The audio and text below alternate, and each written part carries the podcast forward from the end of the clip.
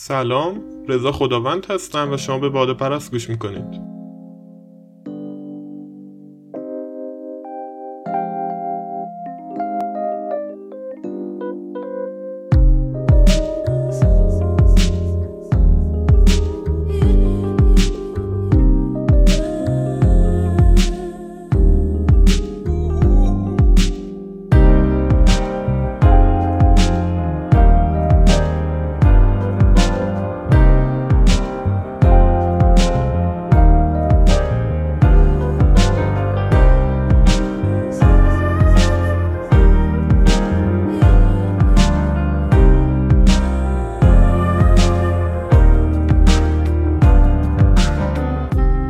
اول از همه دوست داشتم که عید بهتون تبریک بگم. امیدوارم که سال خوبی پیش رو داشته باشید. و این قسمت هم به مناسبت عید هستش. گفتم حالا نوروز و اینا یه غزلی داره هم بخونیم. و اینکه می‌خواستم اولش غزل 18 همو براتون بخونم که همون غزلی که مصرع اولش میگه ساقیا آمدن عید مبارک بادت. ولی خب اون غزل هیچ ارتباطی به عید و مخصوصا عید نوروز نداره. مربوط میشه به یه ماجرایی راجع به شاه شجاع که حالا اول محرم هم اتفاق افتاده بوده و به مناسبت محرم یعنی اون غزل نوشته شده.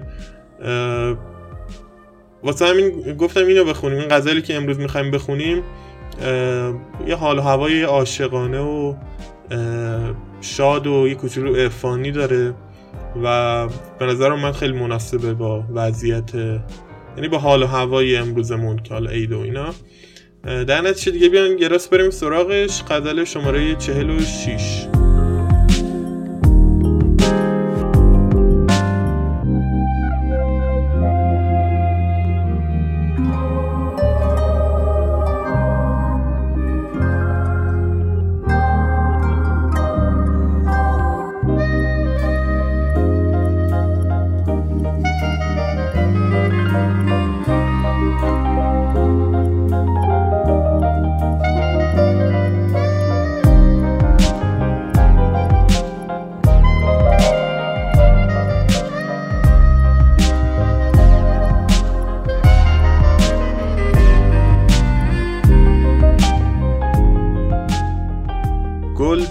بر و می در کف و معشوق به کام است. سلطان جهانم به چنین روز غلام است.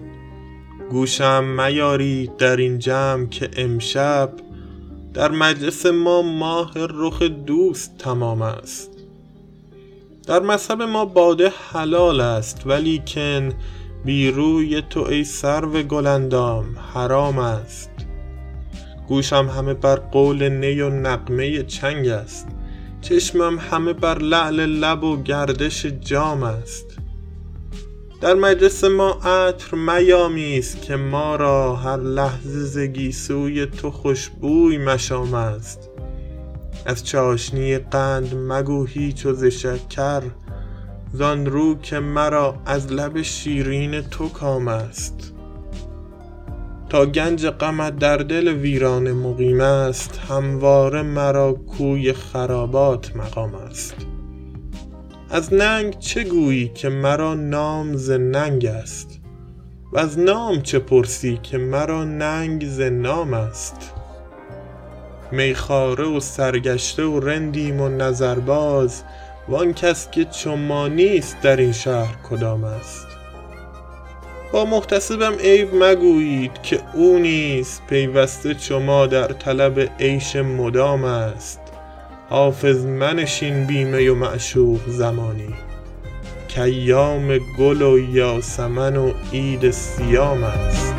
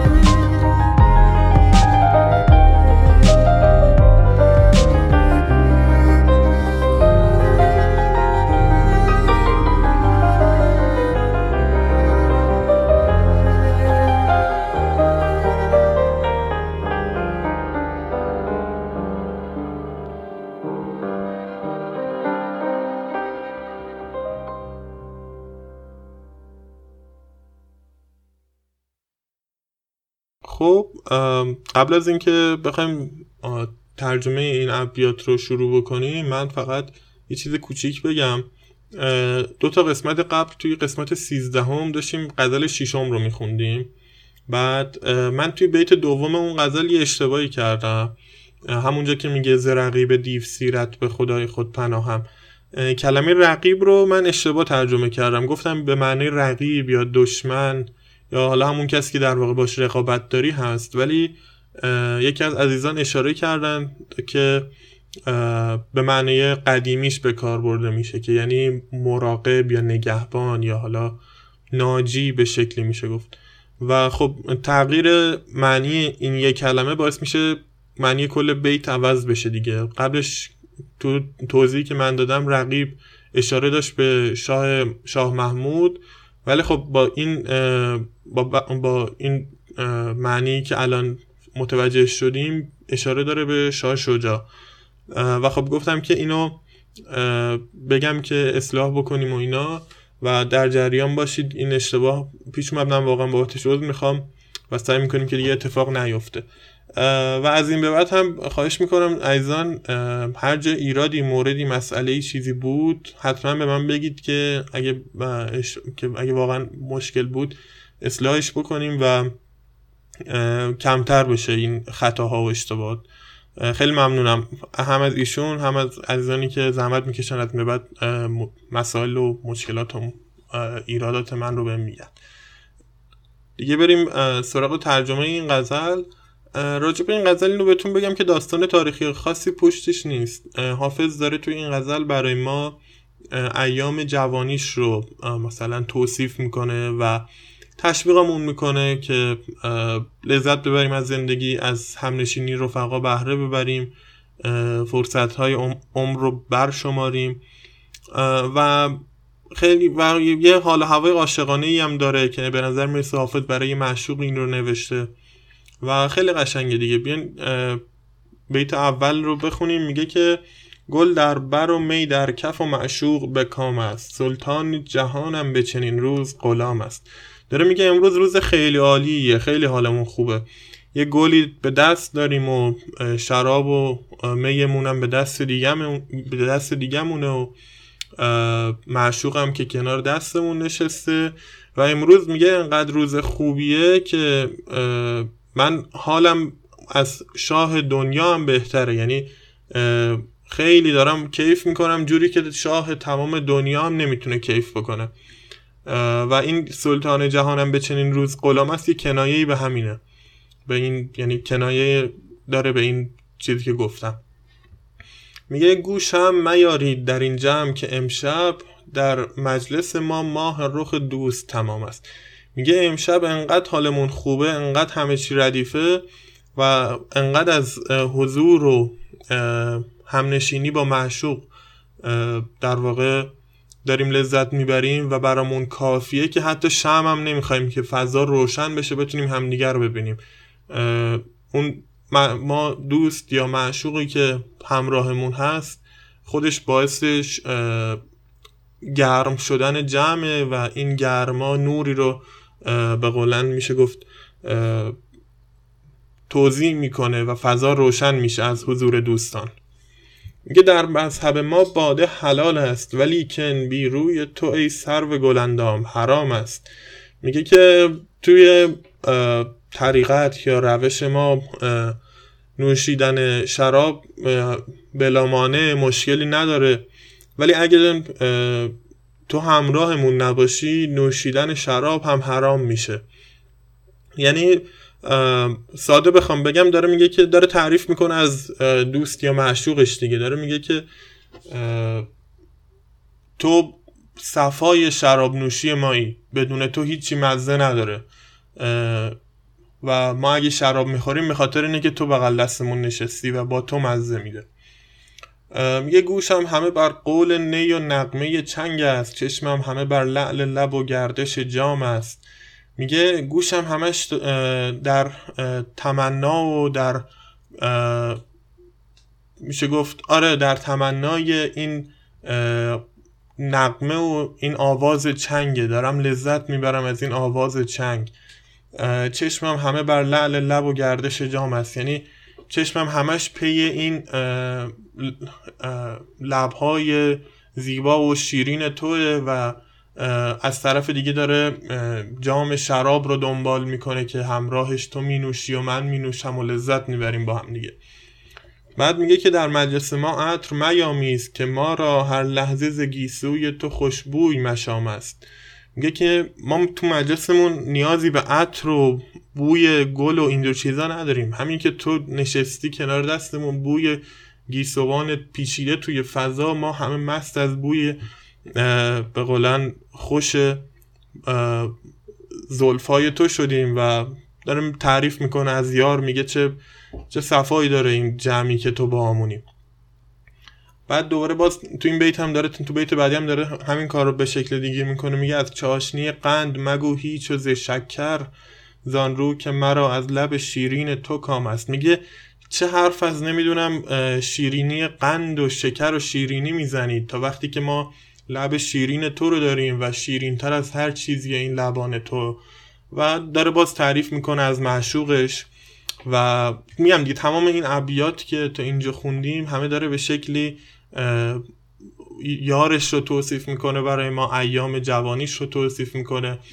و از معشوقش تعریف می‌کنه. اینا خیلی ابیات عاشقانه ای که حتی می‌تونید استفاده بکنید بعدا برای توی روابط خودتون. بیت بعدی میگه تا گنج غمت در دل ویرانه مقیم است همواره مرا کوی خرابات مقام است. مقام اینو بگم قبلش مقام یعنی جایگاه. خب؟ و میگه که تا وقتی که اول اینو بگم میگه گنج قمت یعنی داره میگه که تو انقدر خوبی تو انقدر عزیزی برای ما که غمی که از عشق تو به دلمون افتاده برامون مثل گنج میمونه. این اضافه تشبیهیه. یعنی آره دیگه. بعد میگه تا وقتی که این غم دلنشین تو به دل ما افتاده به دل ویرانه ما افتاده دل خراب شده ما افتاده من همیشه همواره جایگاه هم جایی که میشینم کوی خراباته. یعنی کوی میکده اون گوشه میکده که پیرمستایی نمی‌دونم غمگین و غمزده میشستن و مینوشیدن پشت سر هم میگه تا وقتی که گنج غم تو یا غم شیرین تو به دل من هست من جایگاه هم کوی خراباته. بعد میگه از ننگ چه گویی که مرا نام ز ننگ است و از نام چه پرسی که مرا ننگ ز نام است. میگه از ننگ چه می‌پرسی که مرا که, یا... که من رو شهرت ز ننگ و شرم و اینجور چیزاست. داره می در واقع داره میگه که من شرم و حیایی به اون شکل که مثلا تعریف شده ندارم. و من رو به بیشرمی و بیهیایی می‌شناسن. بعد مصرع بعد میگه که از شهرت چه می‌پرسی؟ که من در واقع از شهرت شرم دارم و شهرت مایه ننگ منه. اون بخش کوچولوی عرفانیش که بهتون گفتم همینجاست. یعنی حافظ داره اینجا میگه که من درگیر قید و بندهای درگیر قید و بندهایی که مردم ساختن نیستم و شکلی که فکر می‌کنم درسته زندگی می‌کنم و بابتش مشهور شدم به اینکه آدم بیشرم و بیهیایی هستم و مصرع بعد میگه که و از طرفی من دنبال شهرت نیستم. و شهرت رو مایه ننگ می‌دونم و دوست دارم زندگی آروم و ساده ای داشته باشم. یه تناقض خیلی جالبی هم داره دیگه اگه دقت کرده باشیم و خب خیلی جالبه. میگه که میخاره و سرگشته و رندیم و نظرباز وان کس که چمانیست در این شهر کدام است؟ باز داره اینجا توصیف می‌کنه ایام جوانیش رو داره میگه که می مینوشیم و میگردیم برای خودمون و رندیم و نمی‌دونم به زیبارویان توجه می‌کنیم. نظربازی همچی معنی داره. و میگه همه توی این شهر همینطورن. حتی کسایی که وانمود می‌کنن اینطور نیستن هم همینطورن. توی بیت بعد به این قضیه اشاره می‌کنه. بیت بعدش میگه با محتسبم عیب مگویید که او نیست پیوسته شما در طلب عیش مدام است. محتسب اول اینو بگم. محتسب مامورایی بودن مثل مامورای امر به معروف و نهی از منکر امروزی که ما داریم. میگشتن توی شهر هر کسی نمی‌دونم یه کای خلافی داشته می‌کرده دستشو می‌گرفتن میبردنش پیش به قولن قاضی و اینا. ولی خب یه ذره بهتر از مثلا مامورای امر به معروفی که الان ما داریم بودن. چون که خب اونا مثلا دست هر خلافکاری رو می‌گرفتن میبردنش پیش حاکم. مثلا یکی دزدی می‌کرده یکی یه خلافی رو داشته انجام می‌داده. ولی خب این امر به معروفه الان فقط به حجاب و اینا گیر میدن. اونا نه. اونا مثلا خیلی دایره فضولیشون گسترده تر بوده. و به کسی که حالا یه شرابی مینوشیده نمی‌دونم هر کاری می‌کرده اینو دستشو می‌گرفتن می‌گفتن بیاریم پیش حاکم اونم یه چهار تا ضربه شلاق یا حالا هر چیز دیگه که بوده روش انجام می‌دادن. بعد اینجا حافظ داره میگه با محتسبم عیب مگوید. میگه گزارش شراب نوشی منو به محتسب نگید. چرا که خود محتسبم بابا اونم توی خلوت و تنهایی خودش دائم داره شراب مینوشه و لذت می‌بره از زندگیش. که در تکمیل بیت قبلیه که بهتون گفتم. بعد میگه حافظ منشین بیمه یا معشوق زمانی. کیام گل و یاسمن و عید سیام است. میگه که حافظ مشخصه دیگه. حافظ یه لحظه بدون می و بدون شراب و معشوق و یار نشین که زندگی همش همینه. و امروز روزی که بهت هدیه داده شده ایام گله. یعنی ایام گل و یاسمنه. وقت گشتن تو گلستان و لذت بردن از زندگی. و, و در انتهاش میگه عید سیام است. اینم خیلی جالبه. سیام به معنی روزه است و خب عید سیام میشه عید روزه دیگه. درسته؟ عید رمزون یه همچین چیزی. و منظور اینه که سیام میشه گفتش که استعاره ای از اوقات سخت. چون وقتی خب یکی روزه است قاعدتا داره سختی به خودش میده داره میگه اوقات سخت به سر اومده وقتشه که لذت ببری از زندگیت. و بعد و قدر عمر تو بدونی. و خب آره این بود. این غزلی بودش که خوندیم با هم دیگه و یه معنی خیلی کلی و جامعی کردیم. خیلی من وارد چیزش نشدم وارد پله های بعدی معنی عبیات نشدیم. ولی می‌تونید خب برید خودتون بگرد و بخونید. امیدوارم که لذت برده باشید از این غزل و امیدوارم که ایام خوبی رو پیش رو داشته باشید. دوباره عید رو بهتون تبریک میگم. خیلی ممنونم که توی این تقریبا یک سال هنوز یک سال نشده ولی تقریبا این یک سال با ما هم با من همراه بودید و هر چقدر که کارا ضعیف و بیکیفیت بود ما رو دنبال کردید دیگه. خیلی خیلی ازتون ممنونم و امیدوارم که بتونم از این بعد کارا رو بهتر بکنم و ایرادات رو برطرف بکنم و هی بهتر و بهتر بشیم و جمعمونم بیشتر بشه. اگه زحمت بکشید دوستان پادکست رو اگه دوست دارید به کسانی که فکر می‌کنید لذت می‌برن از حافظ معرفی بکنید. کسانی هم که لذت نمی‌برن معرفی بکنید. چون من فکر می‌کنم حافظ کسایی که خیلی اهل شعر نیستن به خاطر اینه که خب خیلی در مواجهه با شعر فارسی قرار نگرفتن. و فکر می‌کنم اگه مثلا افرادی که خیلی هم اهل شعر و اینا نیستن رو هم دعوت بکنید شاید جذب بشن و خب این خیلی عالیه. این اگه یه نفر بشه جذب کرد به شعر و ادب فارسی خودش یعنی هدف این پادکست تکمیل شده. و همین دیگه مجدد من خیلی ممنونم ازتون. امیدوارم که اوقات خوبی داشته باشید. ایام بکام خدا